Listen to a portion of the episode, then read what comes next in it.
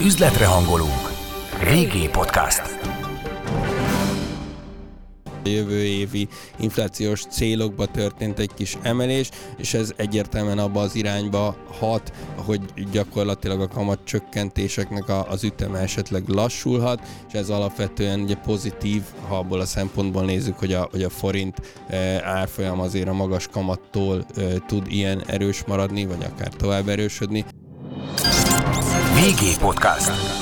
Becsatornáz a piaci hírek, pénzügyek, gazdasági trendek világába. Régi Podcast. Üzletre hangoló. Kezdjük talán a, a, az eurodollárral, ami az egyik legfontosabb deviza pár piacon. E, ott egyelőre az euró felé tolódik el a méleg nyelve. Az üzlet egy pillanatra sem állhat meg, de te igen. A VG Podcast bármikor ott van neked. VG Podcast. Becsatornáz a piaci hírek, pénzügyek, gazdasági trendek világába. Nagy szeretettel köszöntök mindenkit a Világgazdaság Arbitrás című podcast sorozatának újabb epizódjában. Én Túros Bense Levente vagyok.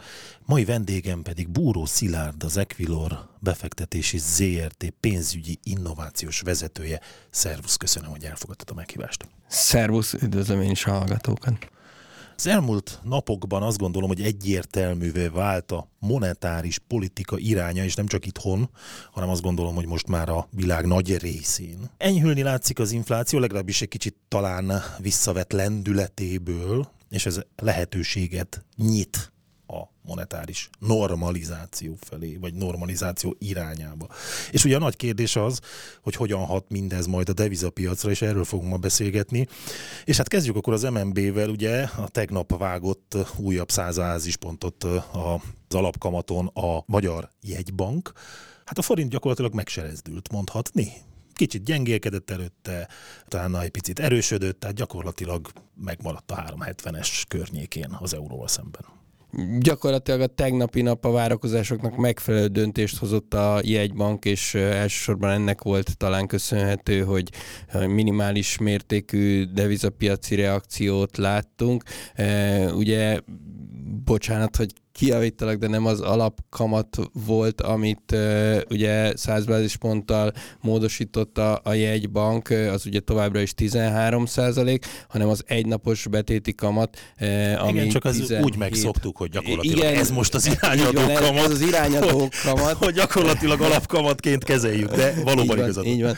Ez az irányadó kamat most, és ezen történt egy, egy újabb 100 bázispontos csökkentés, és tulajdonképpen a kommunikációban is azt eh, folytatta a Virág Barnabás, amit a korábbi alkalmakkor is eh, megtett már, hogy az elsődleges cél, hogy ennek a, az egynapos kamatnak a alapkamathoz való visszazárása lesz a, a következő hónapoknak a, a munkája egybank részéről. Természetesen figyelik az adatokat folyamatosan, de most egyre inkább az a, a piac várakozás, hogy szépen havonta ezzel a 100 bázispontos csökkentéssel szeptemberre elérheti a 13%-os alapkamat szintjét, ez az egynapos betéti kamat. Egyébként ezt miért olyan fontos, csak hogy mindenki megértse, miért olyan fontos ezt a kamat folyosót úgymond szükíteni, miért olyan fontos, hogy összeérjen ugye az alapkamat az irányadó rátával?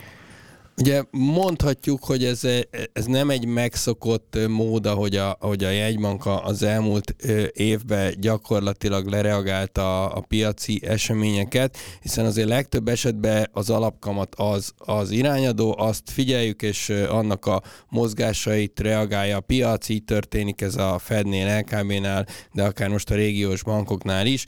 Tavaly a Magyar Jegybank hozott egy olyan mondjuk egyedi, de legalábbis nem megszokott döntést, hogy nem az alapkamatot emelte föl jóval magasabbra, hanem ezt az egynapos betéti kamatot emelte föl a 18% ra Elsősorban azzal indokolta ezt, hogy tulajdonképpen a forint elleni spekulációs támadásokat próbálta védeni, ugye volt 420... kezelni, könnyebb reagálni, gyorsabban lehet reagálni. Így van, és, és ugye a, a forint elleni spekulációban elsősorban ez a, ez a napi finanszírozása az, ami hangsúlyos, tehát akik a forint ellen spekulálnak, azoknak a, a napi finanszírozásba ez az a kamatszint, ami számít, és azt gondolom, hogy ilyen szempontból hatékony is volt ez a, ez a döntés, hiszen azonnal fordult a, a, a forint hiszen gyengülése.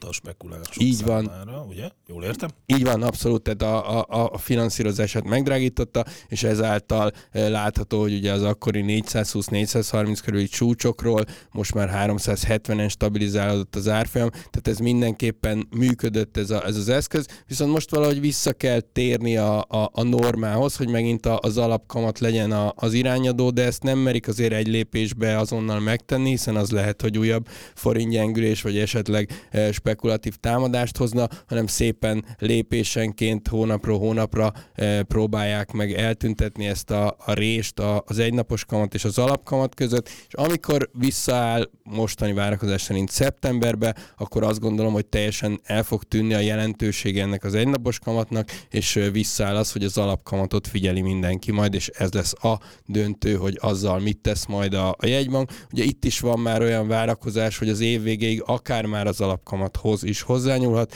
hogyha valóban bekövetkezik az, hogy a, az év végére egy számjegyű infláció lesz. De Ugye hát ebben a legalábbis a Virág Barnabás, az MNB alelnöke, ugye a kamat döntés utáni tájékoztatón ugye arra is figyelmeztetett, hogy a jövő évi inflációs pálya módosul. Azaz vélhetően magasabb lehet az infláció, ugye ez a kormányintézkedések hatása. Ilyen esetben most akkor hogy lehet tervezni? Tehát az év végére levisszük a kamatot, aztán majd adott esetben újra följebb emeljük? Azt gondolom, hogy ez azért nem lenne ö, re- reális, hogy, hogy túlságosan lecsökkentik, és utána visszaemlék.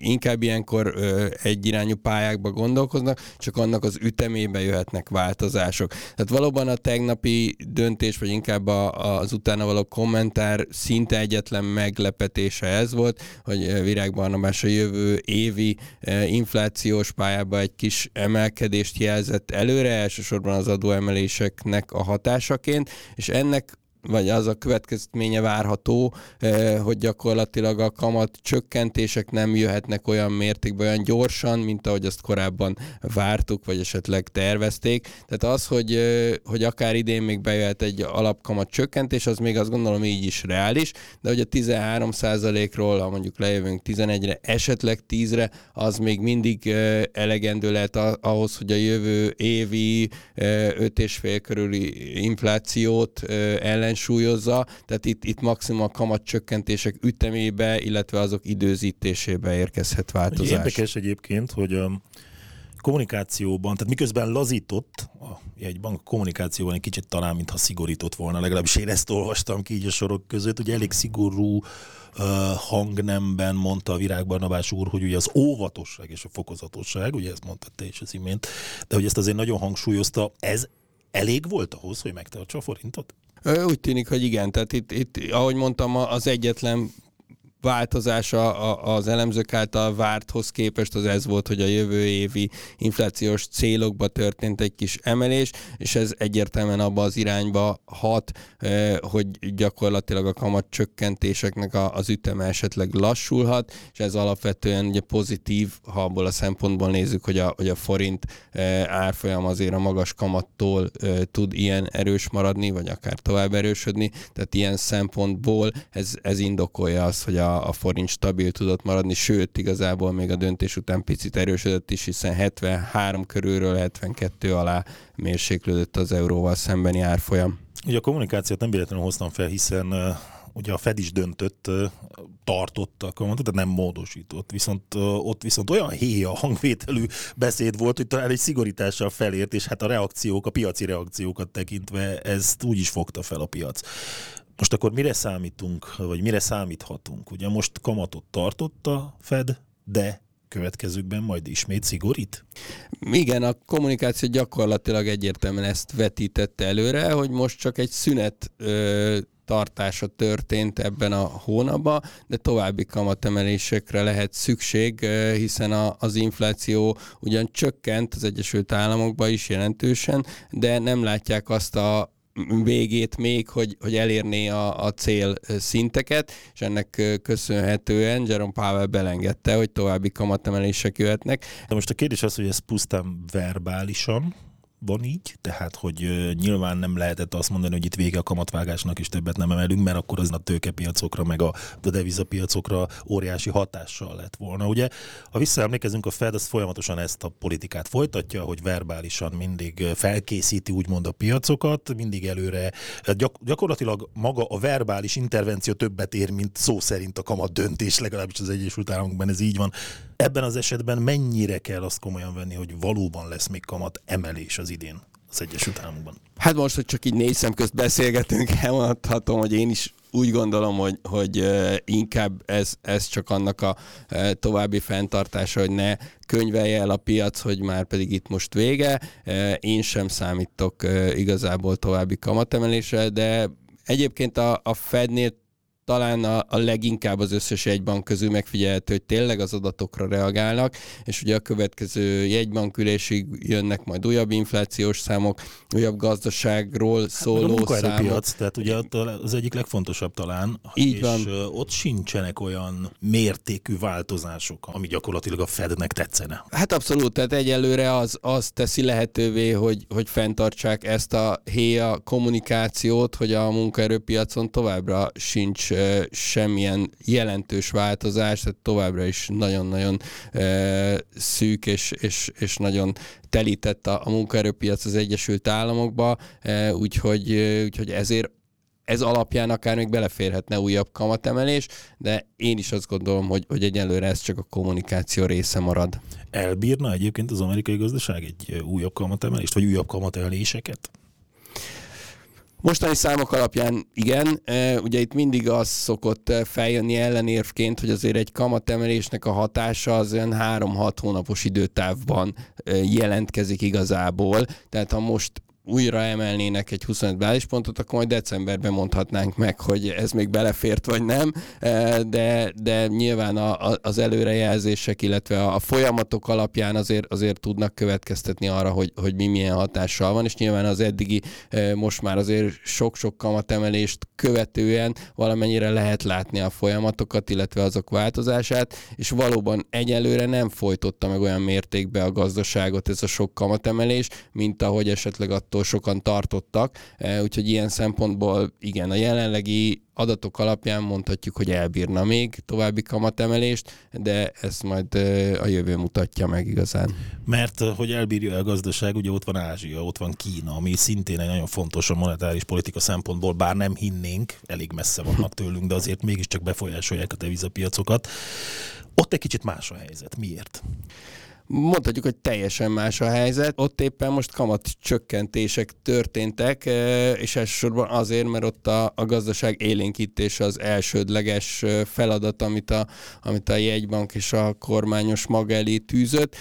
Mondhatni, hogy könnyebb helyzetben vannak, hiszen ott e, nem volt olyan mértékű infláció, mint a világ többi részén, sőt minimális mértékű infláció növekedés volt a, a, az elmúlt egy évben, és ennek köszönhetően köszönhetően nem volt szükség kamatemelésekre sem, e, és most, hogy, hogy gyakorlatilag a, a COVID lezárások feloldását követően arra számított mindenki, hogy majd hirtelen belendül és elképesztő e, energiákkal megindul a kínai gazdaság. Ez nem igazán történt meg, és ennek e, ösztönzésére próbál a, a, a jegybank hatni azzal, hogy egy picit csökkenti a, a kamatot, és ezzel a, a gazdaság élénkítését próbálja elérni. De lehet ezt hát pusztán kamatcsökkentése. Most csak arra gondolok, hogy a belső kereslette is gondok vannak, de hát a külpiacok, Európát beleértve, amely ugye eleve gyengélkedik gazdaságilag. Tehát nyilván a felvevő ereje sokkal kevesebb, és nyilván ez a kínai gazdaságnak nagyon fontos.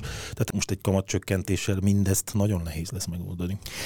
Természetesen itt is azért több folyamat játszik, de, de az tény, hogy a, a, a kínai politika most abba az irányba tolódik, hogy a, hogy a belső keresletet próbálja minél erősebbé tenni, és minél jobban élénkíteni, ezzel is egy picit talán e, elszakadni attól a, a függéstől a, a e, nyugati világtól, hiszen azért itt zajlik e, jelenleg egy elég komoly politikai átrendeződés a, a, a Kína és Egyesült Államok között, tehát Kína azért törekszik arra, hogy a saját belső keresletét próbálja leginkább felpörgetni, és ehhez például jó eszköz a kamatcsökkentés. Miközben Kína lazít. Az Egyesült Államok lehet, hogy szigorít, ugye ez még kérdés. Mi a lazítás útját választottuk, egyébként a régió is, úgy látom, hogy gyakorlatilag erre a pályára tért. Ez devizapiaci fronton. Hogyan nézhet ki ez a kamatháború, ha fogalmazhatok így? Kezdjük talán a, a, az eurodollárral, ami az egyik legfontosabb deviza pár e, a piacon. E, ott egyelőre az euró felé tolódik e, el a, a mérleg nyelve, egyre inkább erősödni tud a, a közös deviza az amerikai dollárral szembe. Ennek elsősorban az az oka, hogy, hogy a, a Fed azért már akárhogy is még belengedte az újabb emeléseket, de hogy mi is beszéltünk róla, meg azért a piac is így gondolja. Átláttuk nagyon, szitán, tehát igen, nem nagy, nagyon rövid időn belül elérheti a csúcsot, míg azért Európában ez egyelőre nem látszik, hogy, hogy hol lesz meg ez a, ez a csúcs. Itt, itt még kitartanak amellett, hogy, hogy további emelésekre van szükség. Nyilván jóval alacsonyabb szinten vagyunk nominálisan, de ugye mindig a várakozások viszik az ár árfolyamokat, és ennek köszönhető, hogy az euró-dollár alapvetően egy emelkedő trendbe lépett bele, és a, a várakozás az, hogy ez, ez azért fennmaradhat itt a következő hónapokban is. Hogyha a régiós devizákat nézzük, ott annak ellenére, hogy, hogy azért a, a Fed és az LKB még lassan emelget, a kamat különbség még mindig elég erőteljesnek tűnik, különösen a forint esetében, eh, ahol azért még mindig brutálisan kiemelkedünk a magas kamatunkkal eh, a régióból, így ezeknek a, a devizáknak egyelőre a, a, az ereje megmaradt, és én azt gondolom, hogy itt az egyébként csendes nyári időszakban is ez egy, ez egy kulcs lehet, hogy, hogy pusztán a kamat különbség elegendő lesz ahhoz, hogy ezek a devizák, ha nem is jelentősen, de azért erősödjenek, vagy legalábbis stabilak maradjanak, eh, hiszen azért ilyenkor az egyéb makró hírek ből sokkal kevesebbet kapunk, amik nagyon megrengetnék a világot. És mindez akkor is, ha tulajdonképpen arról beszélünk, hogy az euró erősödni fog, a következő időszakban. Ez húzza magával a hazai devizát többek között, vagy a régiós devizákat, hiszen azt gondolnánk, hogyha az euróval állítjuk paritásba, akkor nekünk gyengülnünk kéne. Igen, ez egy, ez egy furcsa összefüggés, de általában azért az jellemző, hogy, hogy ezek a, a régiós devizák a, a dollár erősödésére, erősödésére reagálnak rosszabbul, tehát akkor van inkább gyengülés vagy, vagy, vagy menekülő állapota a befektetők részéről, amikor a dollár hirtelen elkezd erősödni. Most, hogy a dollár szépen lassan gyengül, ez alapvetően egy kedvező környezet a, a, a feltörekvő növekvő piacok számára. Nem beszéltünk rég például a jenről, a svájci frankról, az északi devizákról, most a svéd korona, a norvég korona, hogy ezek régen ilyen hát menedékeszközök voltak, ma már alig kerülnek szóba. Miért? Hát ez, ez megint csak annak köszönhető, hogy itt a, a, a kamatok miatt teljesen átrendeződött a, a, a piac. Ugye nagyon sok éven keresztül éltünk abban a, a világban, hogy szinte nem volt sehol kamat, és gyakorlatilag nem tudott az dönteni devizák közötti értékelésbe vagy hangulatba, hogy, hogy melyik fizet több kamatot, hanem tényleg a, a, az ilyen megszokásból menekülő devizák adott esetben előtérbe kerültek, hogyha valami történt. Most ugye ez, ez nagyon jelentősen megváltozott, és ilyen szempontból például a, a, ilyen egy érdekes eset, ami, ami úgy vészeli hát most már úgy tűnik az egész inflációs időszakot, hogy, hogy eszébe nem jutott hozzányúlni a kamatokhoz, e, továbbra is tartja a nulla közeli kamatszintet, és hisz abba, hogy, hogy ez, a, ez a likviditás bőség e, az, ami, ami működhet hosszú távon, akkor is, hogyha felszökött 4%-ra az infláció, és ennek eredményeként azért a, a ilyen e, egy egyértelmű gyengülést mutat az elmúlt időszakban, mind a dollárral, mind az euróval szemben, de tulajdonképpen bármelyik fontos devizával szemben, és, és egyelőre nem látszik, hogy ebből hogyan lenne kiút, hiszen, hiszen van most már 5% kamat különbség a, a dollár javára, e, tehát ha, ha, csak valaki egy hónapra beül a, a dollár jenbe, már olyan kamat különbséget e, eredményez a pozíciója, ami, ami azért meg megkérdőjelezi, hogy, hogy miért, miért vegyen valaki ilyent, úgyhogy alapvetően a, a ilyen gyengülés azt gondolom, hogy, hogy tendenciózus maradhat továbbra is. Amit még említettél, ugye a svájci franc szintén egy nagyon izgalmas deviza, ott, ott épp az ellenkezőjét látjuk, hogy, hogy szinte minimális infláció érte el a, a kis uh, idézőjelbe sziget országokat itt Európa közepén, de mégis beleálltak abba, hogy a kamatokat emelni kell, mert a célnál azért magasabb az infláció, hogy itt arról beszélünk, hogy a 3% fölé szökött a 2%-os cél szemben. ez az érték. és, és ennek ellenére a, a svájci egybank beleállt abba, hogy, hogy emel emelte a kamatot, nem is kicsit, ugye ott mínuszos, tehát az egyik legalacsonyabb kamatról indultak, de, de gyakorlatilag elérték most már az egy százalékot, és még belengedtek további kamatemeléseket, és ez, ez azért egyértelműen a svájci frank erősödését hozta. Most látunk pont egy ilyen hold pontot a, a technikai elemzések most jelzik, hogy, hogy itt mintha fordulni látszana a, a, a svájci frank, úgyhogy a következő pár hét vagy hónap azt gondolom, hogy izgalmas lesz a svájci fran frontján, hogy, hogy valóban mernek-e még egy kamatot emelni, és akkor visszaáll a, a, a svájci fran erősödése, vagy ott is most már behúzzák a, a féket monetáris e, szigorítás oldalon, és, és akkor tud gyengülni a fran. Na most ilyen jelentős kamat különbözetek mellett, ugye ezt a, most a világról beszélek, nem merülnek föl az arbitrás? Ha már ez a műsorunk címe, az arbitrás lehetőségek?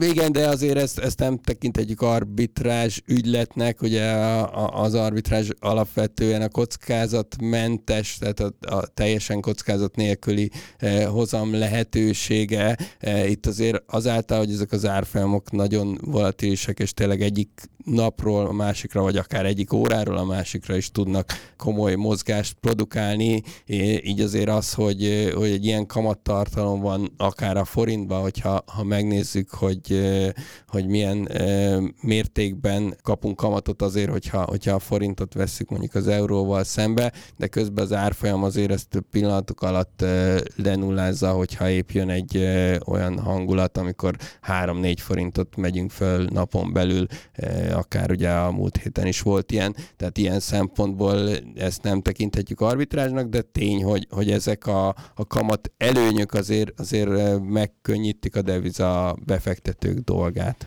És ha már kockázat, ugye, említetted, hogy bármikor jöhet egy ilyen idézőjelbe vett pofon, ugye akár a forint számára. Hát most pénteken van rá esély, ugyanis egy hitelminősítő majd minősíti a magyar adósságot, a fogalmazatok így. Mire lehet számítani?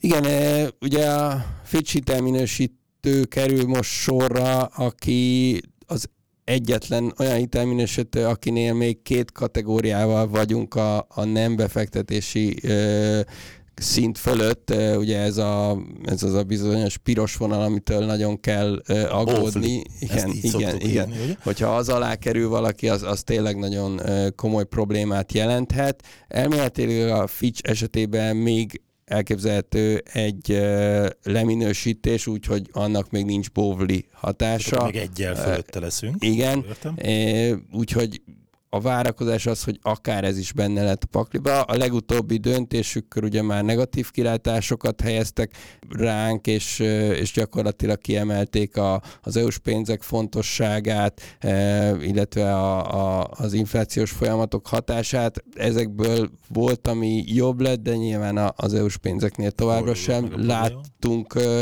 olyan pontot, hogy, hogy mikor érkezhetnek meg. Úgyhogy valóban nagyon kíváncsian várjuk ezt a pénteki döntést, döntést. Én azt gondolom, hogy ha ha valóban bejönne egy, egy leminősítés, akkor az biztos, hogy a forintra is most negatív hatással lenne, tehát jöhetne egy újabb gyengülési hullám. Ha ez elmarad, akkor, akkor inkább a, a, a megnyugvás és az a 70 körüli oldozás folytatódhat. Tehát elképzelhető, hogy nem változtat. Mm, igen, benne van ez is a pakliban. Ha most kellene egy portfóliót összeállítanod mondjuk devizafronton, de mi az a devizapár, amiben te azt gondolod, vagy devizapárok, ami azt gondolod, hogy az év végéig akár jól teljesíthetnek? Ugye két olyan pár van, amiről beszéltünk is, és, és azt gondolom, hogy most egyértelmű trend alakult ki bennük. Az egyik az eurodollár, ahol az euró erősödés a dollár szembe most már trendszerűnek tűnik, és ugye ott vagyunk az egy tízes érték közelébe. Azt gondolom, hogy ha ezt át tudná törni, akkor az újabb lendületet adhat, és folytatódhat ez a tendencia akár a következő hónapokban is. A másik pedig a, a dollár ilyen, amiről szintén említést tettem, hogy ott is azért elég erősnek tűnik az a kamatelőny, amivel a, a dollár a, a jennel szemben most rendelkezik, tehát így gyakorlatilag még, a, még az oldalazás is befektetői szempontból pozitív eredményt hozhat, de alapvetően a, a jen további gyengülése, és azt gondolom, hogy abszolút benne van a pakliban. És a régión belül? A régión belül a forint azért elvitathatlan, elvitathatatlanul viszi a prímet ezzel a magas kamattal. Ugye hiába vannak ezek a 100 bázispontos csökkentések, még, még ugye az, az alapkamatunk is, a 13 is jóval meghaladja a, a régiós versenytársak kamatát, tehát én azt gondolom, hogy amíg ez ilyen mértékű marad, addig azért a, a, a forintba való befektetés az nem tűnik rossz döntésnek. De ne feledjük, ugye, hogy vannak kockázatok, és épp ezért szeretném felhívni mindenki figyelmét arra, hogy mindaz, ami a beszélgetés során elhangzott, nem minősül befektetési ajánlásnak, befektetési tanácsnak. Amennyiben bárki ezen gondolkodik, kérem sokkal körültekintőbben tájékozódjon. Búró Szilárd az Equilor befektetési ZRT pénzügyi innovációs vezetője volt a mai vendégem. Hát nagyon szépen köszönöm Szilárd, hogy eljöttél. Köszönöm a lehetőséget. Várunk vissza máskor is nagy szeretettel. Jövök, ha hívtak. Üzletre hangolunk. Régi Podcast.